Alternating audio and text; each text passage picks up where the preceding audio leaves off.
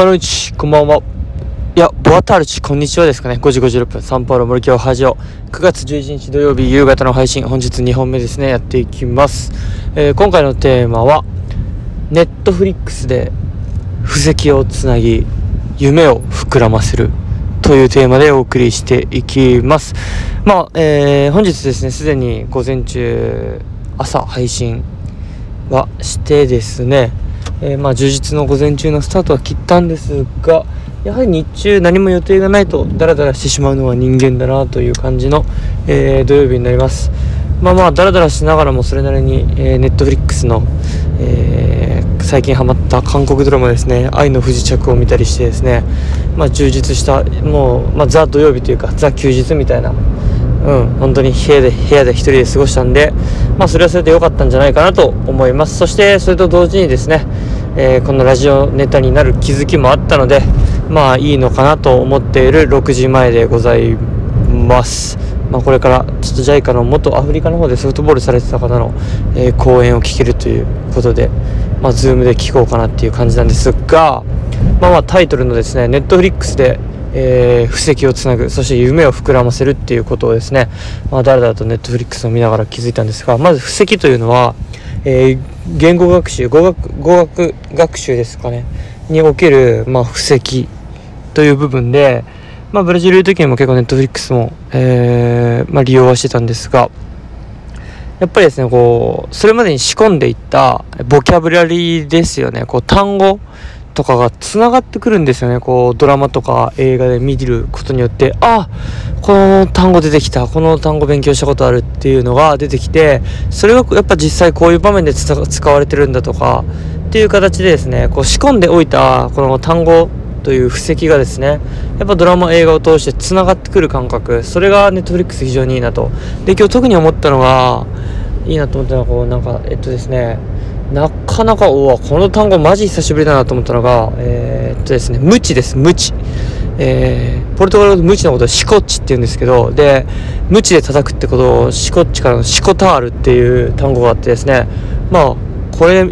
入れたのも23年前でしょうね。ブラジル行った時にこうポルトガル語教室とか行ってる時に出てきたテキストの中であった本当に渋い単語ですよね。日常でこう無知とか無知を打つみたいな表現使えませんからそれがですねドラマでふとしたにファッてできたわけですよ。なんかシコタールっていうその無知で打つみたいな単語がですね。やっぱそれであ布石がつながったなっていう感覚があってですね。これがやっぱドラマを見る良さだなと。で本当に僕は韓国語韓国ドラマをですねもちろん日本語吹き替えにしてなんかしながらっていうこともあるんですが集中して見るときはあえてポルトガル語音声があるのでなんか英語音声なのにポルトガル語音声があってポルトガル語音声日本語字幕みたいなちょっとやっぱりただドラマを見るだけじゃなんか時間がもったいない気がしてですね自分の中で。こうちょっとでも言語学習につなげようという意識で見てるんですが、まあ、そうしたことによってえー、まあ昔自分の中に仕込んでおいたえー、シコタールという無知で打つという単語を発掘できたというなんかその喜びがありました。でもう一個、えー、夢を膨らませるっていうところなんですが、まあ、愛の不時着の中でこうスイスが出てくるんですよね。韓国ドラマですけどあのまあ見てる方は分かると思いますよね。でやっぱそのスイスの絶景が出てきてそれを見てですねわあやっぱ自分の人生でスイス旅行してみたいなっていう感覚になれたわけですよ。やっぱぱこれもなんかドラマとか映画の良さだなっていうか僕もなかなかですねこう教員になってからの日常生活でゆっくりドラマ映画を見る時間ってほん確保できてないんでやっぱ意識して確保することによってですねそういうなんか自分の中のやっぱ夢を膨らませる時間にもつながりますしやっぱそういった夢が膨らむことでなんか日常も頑張ろうっていうか目の前の仕事頑張ろうみたいな気持ちにつながると思うんですよね。仕事とか勉強頑張ろうっていうこと。なのでうんいいなと。本当にこうじゃあ人生をかけてこうスイスに旅行に行こうと思ったらやっぱりちゃんと仕事しないといけないしお金も貯めないといけないしっていうようなですねモチベーションに結びつきますんでまあそういったなんかですねこう連続ドラマにはまってしまうのもですね、えー、ちょっと、えー、方法を変える見方を変えるだけでなんか自分の人生にとって非常に、まあ、有益な